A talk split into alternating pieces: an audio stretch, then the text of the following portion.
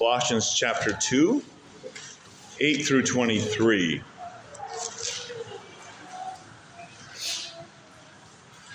And we plan to focus on verses 8, 9, and 10, sort of the other side of 6 and 7.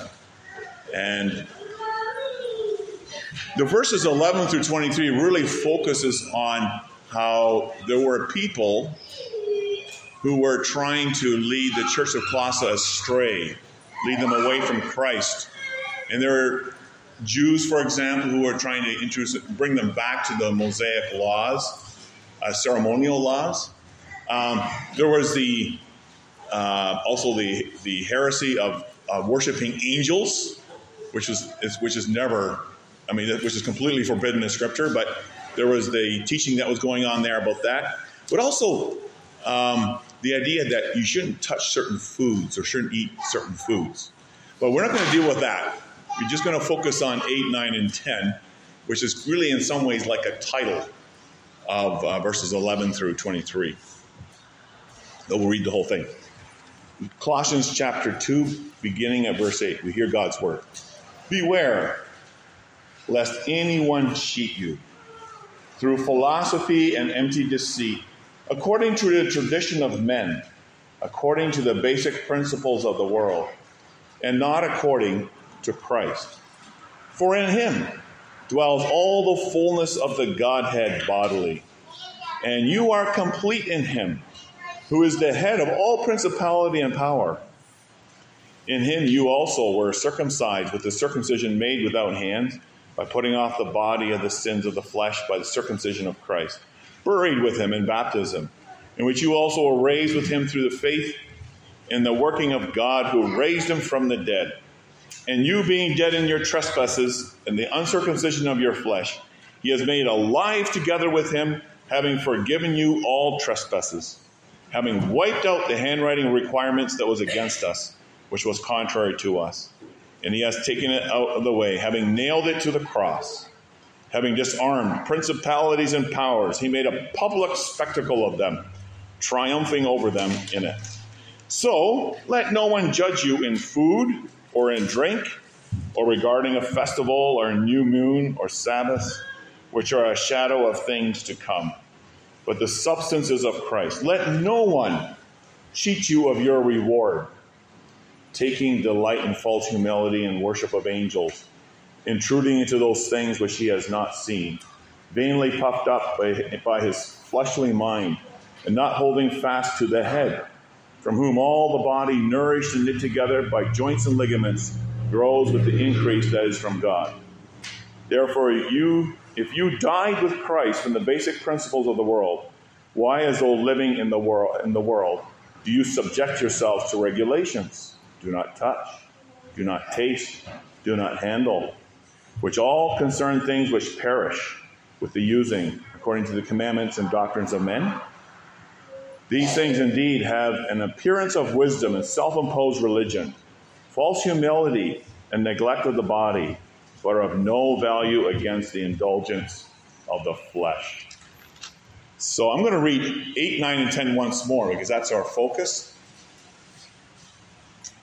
Beware lest anyone cheat you through philosophy and empty deceit, according to the tradition of men according to the basic principles of the world, and not according to Christ. For in him dwells all the fullness of the Godhead bodily, and you are complete in him, who is the head of all principality and power.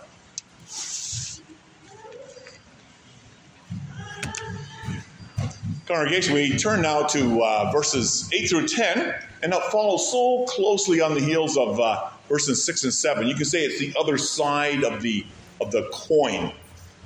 Uh, what's stated there positively in 6 and 7 is sort of stated negatively on the other side. So last Sunday, of course, we heard the call or the command to walk in Christ.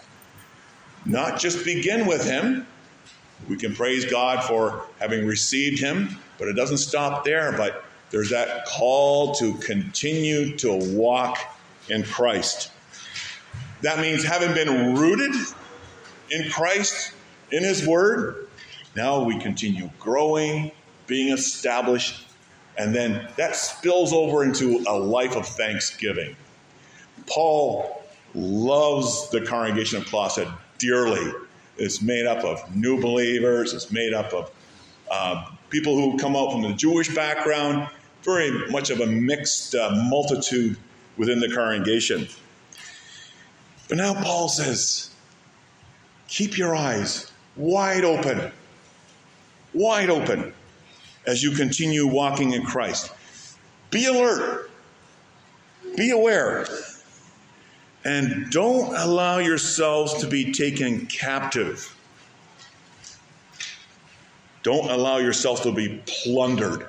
That's another way of saying it. And the question is how do we not allow ourselves to be, you could say, plundered and taken away from the full Christ? Right? From the full Christ in whom everything is, right? All the treasures of the riches and the knowledge of God are in Christ. And that is value. Well, that's a treasure. And Apostle Paul says two things here in verse 8 and 9 and 10. First thing he says, be watchful of your enemy. Be watchful. Doesn't say be doesn't say hate him, just be watchful. And the second thing is be secure in Christ. So, verse 8 be watchful, and you know, in him you are complete. I mean, you talk about security, everything in him. Um, and notice that the Apostle Paul begins. He begins by saying in verse 8, he warns the church. He says, Beware lest anyone cheat you through philosophy and empty deceit. Sometimes it's hard to listen to warnings. Uh, we sometimes tune out, don't we? But we need to hear them again and again, don't we?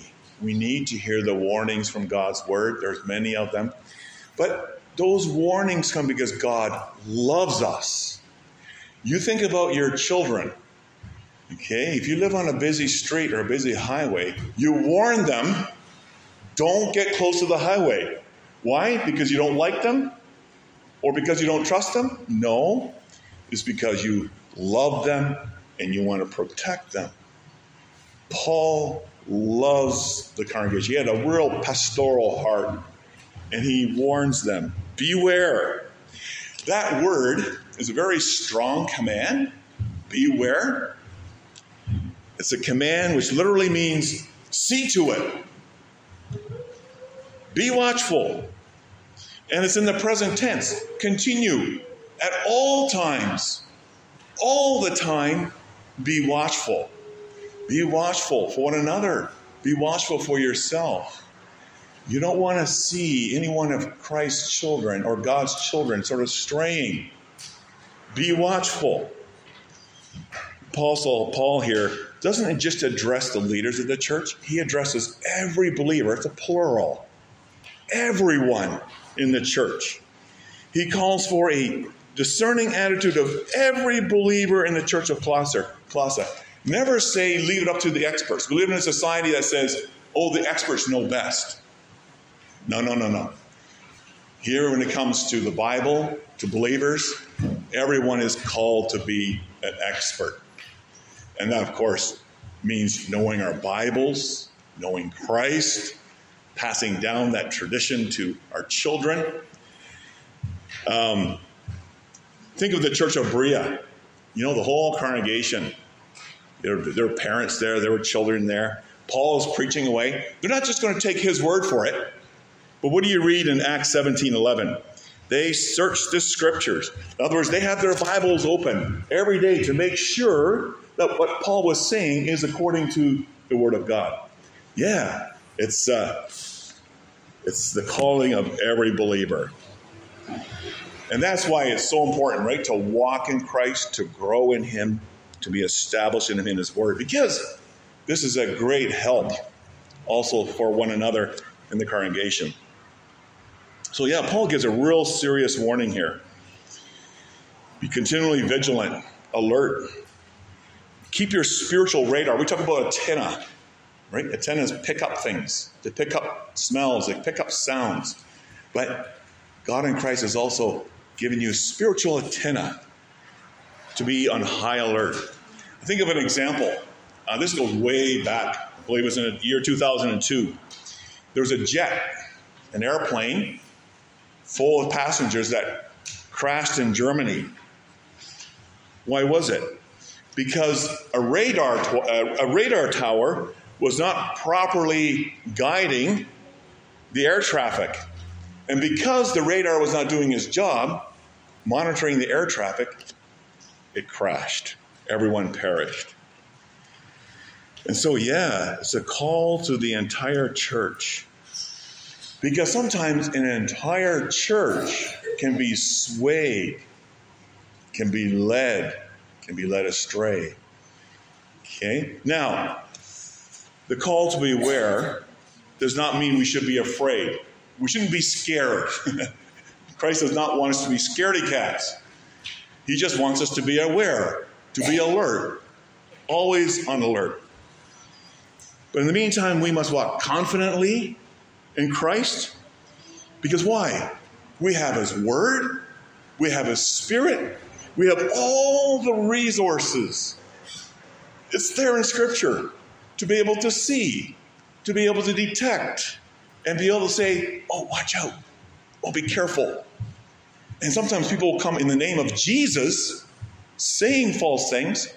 You can't call them Christians because they're using the name of Jesus to lead people astray. That's the kind of thing that was going on in Colossae. There were people in the congregation that were, were kind of leading them away from Christ. So, yeah, we should never underestimate the slick ways the sneaky snake, right? Who's the sneaky snake? The serpent.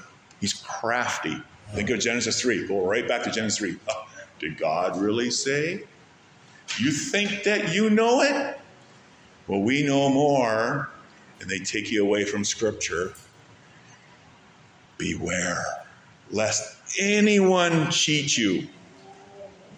A better translation would be Beware lest anyone take you captive. You know what a captive is, right? The army comes in, takes you, plunders you, robs you, and then takes you away. That's the, the image there. Think of a war, wartime uh, scenario where they plunder your house, take your family, take you away. That's the, that's the sense of the word here, captive. Here, of course, is carrying something away from the truth away from Christ into slavery, into bondage, the bondage of error. How? Paul says through philosophy and empty deceit. Now, we have to be really careful here. Paul is not opposed to philosophy because philosophy literally means love of wisdom.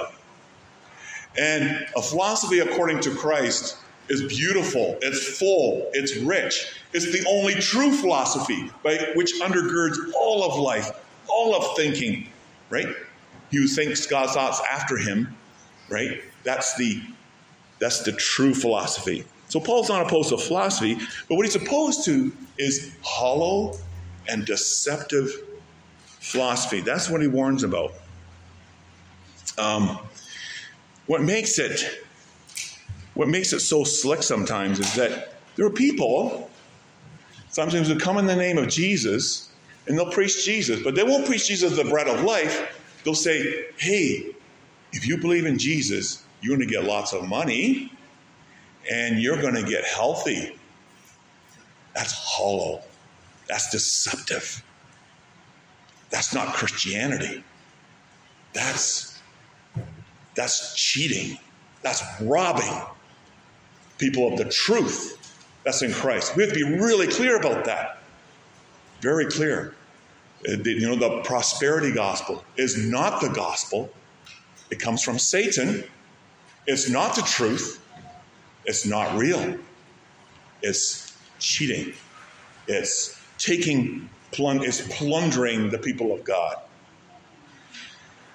The love of wisdom. That, that kind of love of wisdom it portends to be a grand house. Think of a beautiful house, right? All the beautiful outside. But inside, is totally demolished. It promises everything. Oh, you believe in Jesus? No more suffering, no more pain. No, it promises much and it gives nothing. And in place of the treasure of the wisdom and the knowledge that you already possess in Christ, this philosophy does what? What does it offer?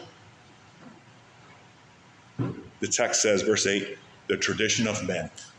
It's only men, it's not the Word of God. And the second thing, the basic principles of this world, and it's not according to Christ. That's, that's, of course, what Paul unfolds in verses 11 through 23, which we won't get into right now. But, but you think of tradition, the tradition of men. Tradition is not bad in itself. Um, think, for example, Christ by His Spirit, He passes on the Word of God through you to the next generation. That's a beautiful tradition. Christ working by His Spirit to ensure that His church continues to continue from generation to generation, a, a, a fortress in this world. That's a beautiful thing. That's a beautiful tradition. It's full, it's rich, it's teaching.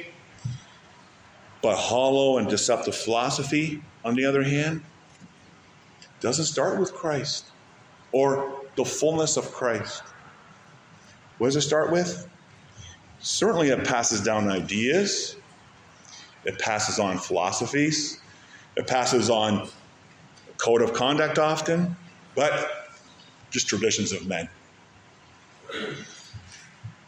The other word, the other thinking here is the basic principles of the world. That's a little different. It can be translated here as the elemental spirits of the universe. These are things kind of like the powers, such as demons, or the gods of other religions. Okay, these gods exist, you could say, in the minds of other people. In a sense, they, they really believe that they exist, they worship them, but they have no reality. Think of the goddess Diana, right? When the gospel came, you know, the preachers better be aware that this is going to cause a commotion because they believed in the reality of the God goddess behind Diana. But that's the kind of that's the sense here. Don't be deceived. Don't be led astray by the elemental spirits of the universe. It's a tradition and those things. They're both of the world. Don't let anyone kidnap you and carry you off. Who likes to be kidnapped here? I don't think anybody does. And far worse is to be kidnapped from the truth of Christ. The hollow, deceptive philosophy, you know, that can be in different forms today than it was, let's say, in, in Colossae. But you know, the devil always likes to work in different ways. He never likes to work loudly, he likes to work softly. He likes to walk in slippers. And because he's sneaky. And so you look at some of the examples today. Um, some who commit to Christ are being robbed and are being carried off to continue puja in the temples, Hindu temples, or in the gurdwaras. It's not right. Whoever is leading astray is not right. It's displeasing to the Lord. Don't let anyone kidnap you and carry you off. That's a horrible thing to be brought into slavery. It's not according to Christ. If you look at 2 verse 18 of Colossians chapter 2, let no one cheat you. In other words, let no one disqualify you of your reward. What's that reward? Your salvation. Don't exchange bread for stones. People do that with riches in the West. They give up Christ for money, bread for stones. Try eating stones once. I know our, our kids did that when they were young. They would chew on gravel and say, "No, spit it out. It's not, it's not good for you." But besides, it can't nourish you. Well, that's what happens, right? It, it just becomes a load of stones. That's all it is. and it, it offers really no life. It's a form of slavery. Another thing, many in the church today, sometimes even entire churches, are being um, are being plundered and carried away by a philosophy that says love means accepting everything and every lifestyle. Is that what love means? No. It does not mean accepting everything, because what that often means is then you endorse everything, right? And you accept every lifestyle under the sun because, oh, isn't that what loving your neighbor is all about? So the saying is then that means all religions are legitimate ways to God. All lifestyles are acceptable. And you know how the church is often painted then? The church that remains faithful to the Bible? Oh, guys, you're kind of like bigots. They paint the church as kind of loveless. And sometimes they draw pictures with the church with horns on it. Watch out for them. Well, just recently, just this past week, I saw a picture, and this is from a so called Christian, a Christian leader, with Christ on top of the cliff, reaching down with his long arm. And then there was a, a man or lady, I don't know, wrapped around with a pride flag. Homosexual, and it has Jesus saying, Seriously, I promise you, you don't have to change. But then, if you don't have to change, what is Jesus saving us from then? It's a dangerous lie. It's deceptive philosophy. It's empty. Don't let anyone kidnap you and carry you off. Like everyone else, Homosexuals are also called to repent. Everyone else has to repent of their sins. So do homosexuals. We need to turn away from our sin. All of us are called to turn away from our sin and, and turn to Christ. That's what it means that Christ loves us. He loves us so much. He doesn't want us to perish in our sin, but He calls us out of that sin. That's what true love is. One more example. You know, many in the church are losing the next generation, their children, to hollow and deceptive philosophy. And I can't help but think of maybe you've heard of Voddie Baucham. Voddie Baucham. He's an internationally known speaker. And citing stats, he said that uh, evangelical Christians are losing somewhere between 70 to 88% of their children, losing them from Christ. Okay, losing 70 to 88% of their children at the end of their first year in college. That's a huge number. Why is that? He says if we send our children to Caesar, to the public schools, if we send our children to Caesar for their education, we should not be surprised if they come home as Romans. It's not philosophy according to Christ. And imagine, 14, he said, an average of 14,000 hours from kindergarten to grade 12 are spent in the classroom, compared to the average family that maybe spends 30 minutes a week just talking about spiritual things with their children. You can imagine that has a way of shaping, forming, diluting. Maybe getting tired of these warnings, but Paul warns here too. And we need to take note, we need to be alert. We can share the warnings. Christian education. You got Christian education, right? Hope Academy is one example. Or Christian education at home is meant to train our children with a Christian worldview a Christian way of looking at the world. And that's what Paul means by a philosophy according to Christ.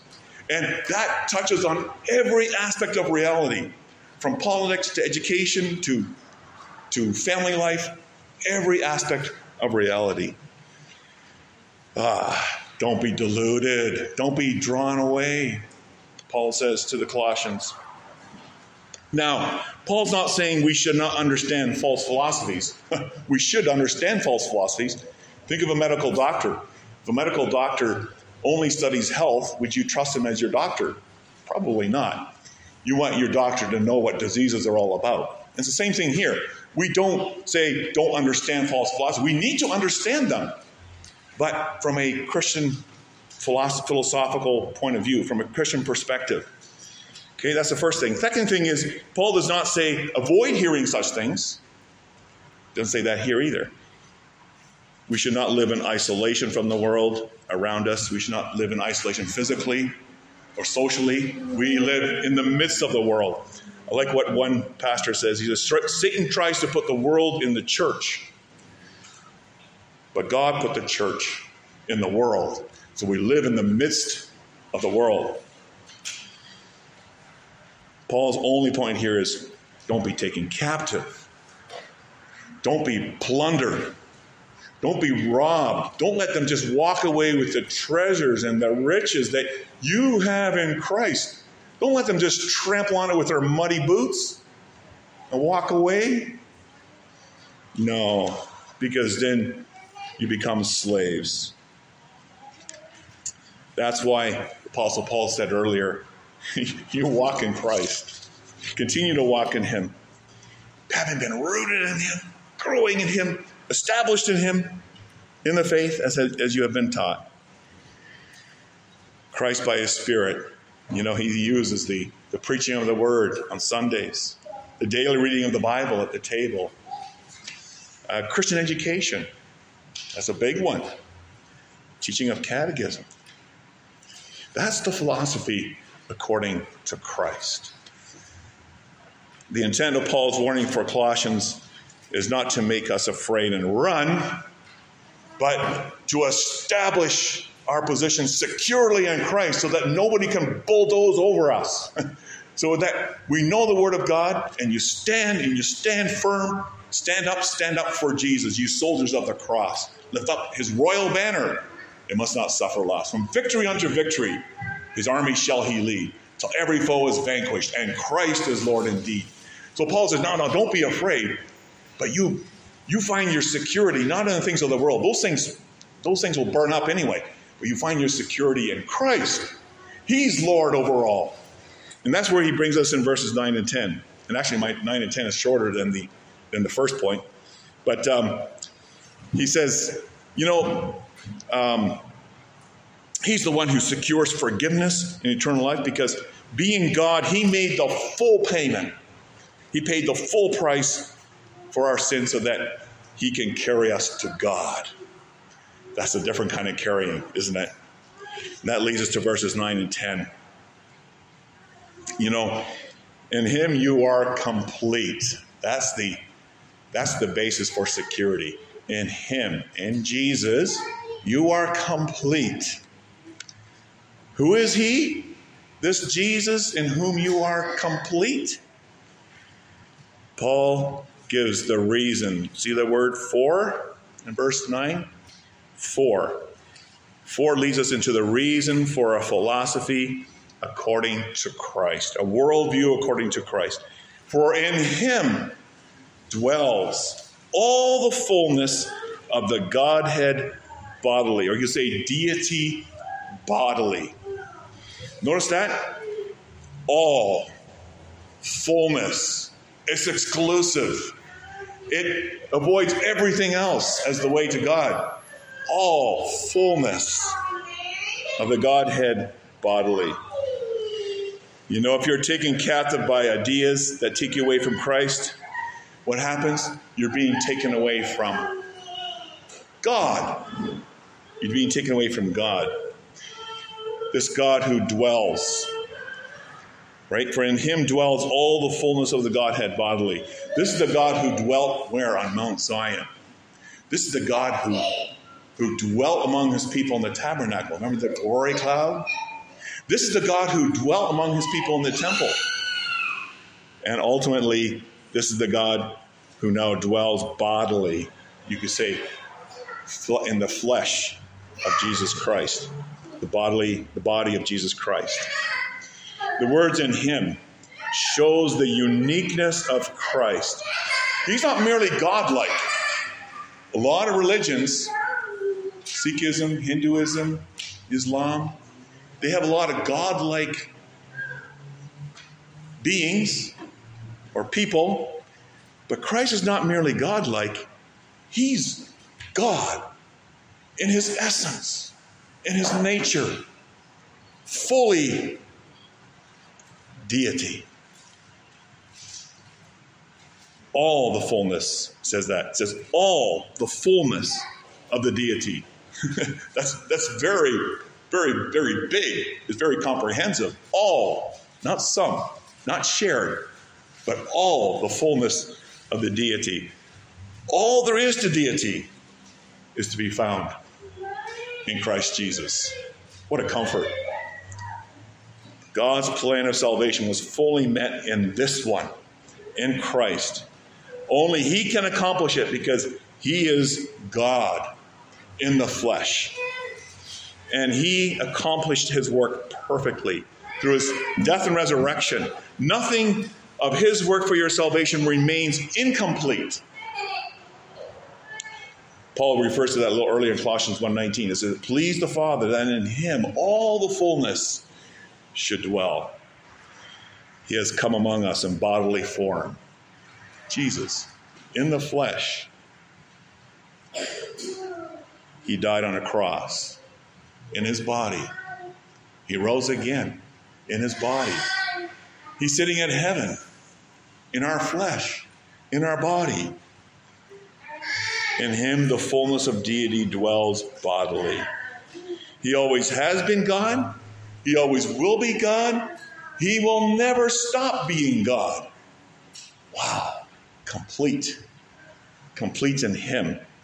That brings us to the to the next part of verse 10.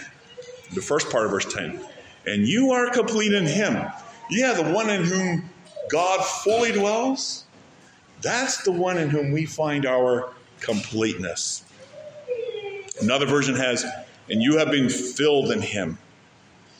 In him, what does that show? It shows the vital union, the relationship with Christ. He is our life. It's not only something future, this is now. This is reality. You are complete in Him. And if you go to verses 11 through 14, just very briefly, it shows a believer's union with Him through faith. We were circumcised with Him, buried with Him, raised with Him, made alive with Him. Life has been swallowed in death, something your money can never do for you. Your money can never swallow death for you. There's only one who can swallow death, and that's Christ. Um, as believers, you know, Paul is saying to Colossae, this is your position. Can you imagine? This is your, it's a very high position that you have in Christ, a very glorious position, complete in Him. Now you say, I don't feel that way. And true, practically, in our experiences, in our struggle with sin, in our temptations to sin, in our walk, there's so much more room to grow into that completeness. But it doesn't take away from the truth that your position is one of fully complete in him. John 1:16.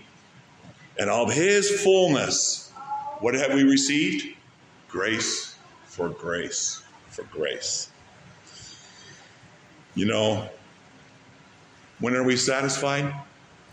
We are satisfied when we truly find our home in God because that's how He made us. When we find our rest in God, and that's through Christ. We are, he's the one who truly satisfies every spiritual need in Christ alone. And that can never be found outside of Christ. Doesn't that make us evaluate our own lives, right? Where am I going to be satisfied? only in Christ. And the thing is, He supplies, He fulfills every spiritual need. He satisfies every spiritual need. Are you suffering? Are you worried? Are you struggling with sin in a very powerful way? Are you find yourself giving into sin? In Him we find every here in Him we find um, the answer to every spiritual need. He meets our every need for life, every need for godliness. The only thing is, let us drink from Christ. Let us drink from Christ and not be led astray from the fountain of living waters. Because when we lead astray from the fountain of living waters, what do we drink from? Broken cisterns. I like what Lloyd Jones, Martyn Lloyd Jones, he says it this way If a philosophy of life cannot help me die, it cannot help me live. If it cannot help me die, it cannot help me live. There's only one philosophy that can do that. That's the philosophy according to Christ. Some time ago, I had a man approach me and say to me, ah, You're so proud. Why don't you consider other religions and continue in your search? I said, Why would I do that? Christ found me. I have everything I need. I, I have no need to look for something more outside of Christ. You can call me proud, but I am so thankful. And actually, I said to him, You know, the humble thing for you to do is to submit to Christ. That's the humble thing to do. And that's where you're going to find out that your search is over. No more searching. No more need for a flashlight because He's the light. Wow. Finally, okay, God in Christ, okay, we're complete in Him. And the third thing is, boy, I can I can trust in Him because He rules over all. That's verse 10. Who is the head of all principality and power. Head of the church, yes, but also head of the world in this way, in that he's supreme ruler and king and Lord over all. Principality and power. That probably refers to those elemental spirits of verse 8. Those powers. They may be the rival religions in the world. They may be rival political powers who challenge the kingship of Christ over this world. These movements will beckon their followers to follow them of whom Paul says, Beware lest you lest anyone take you captive. But you know, you look at verse 15. I think you can't look at verse 10, the last part, apart from verse 15, because it shows what Christ done to these powers. Having disarmed, he took away their weapons.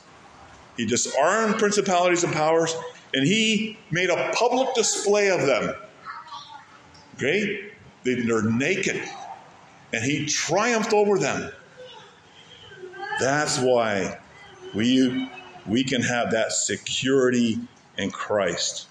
We have his resources, his word, his Holy Spirit, not to be plundered, not to be deceived. Principalities and powers are, in some ways, like a wolf. I heard that illustration yesterday. They're kind of like a wolf while its nature is still the same, it's lost all its teeth. Right? It can no longer do anything to the believer in Christ. Our security is in Him.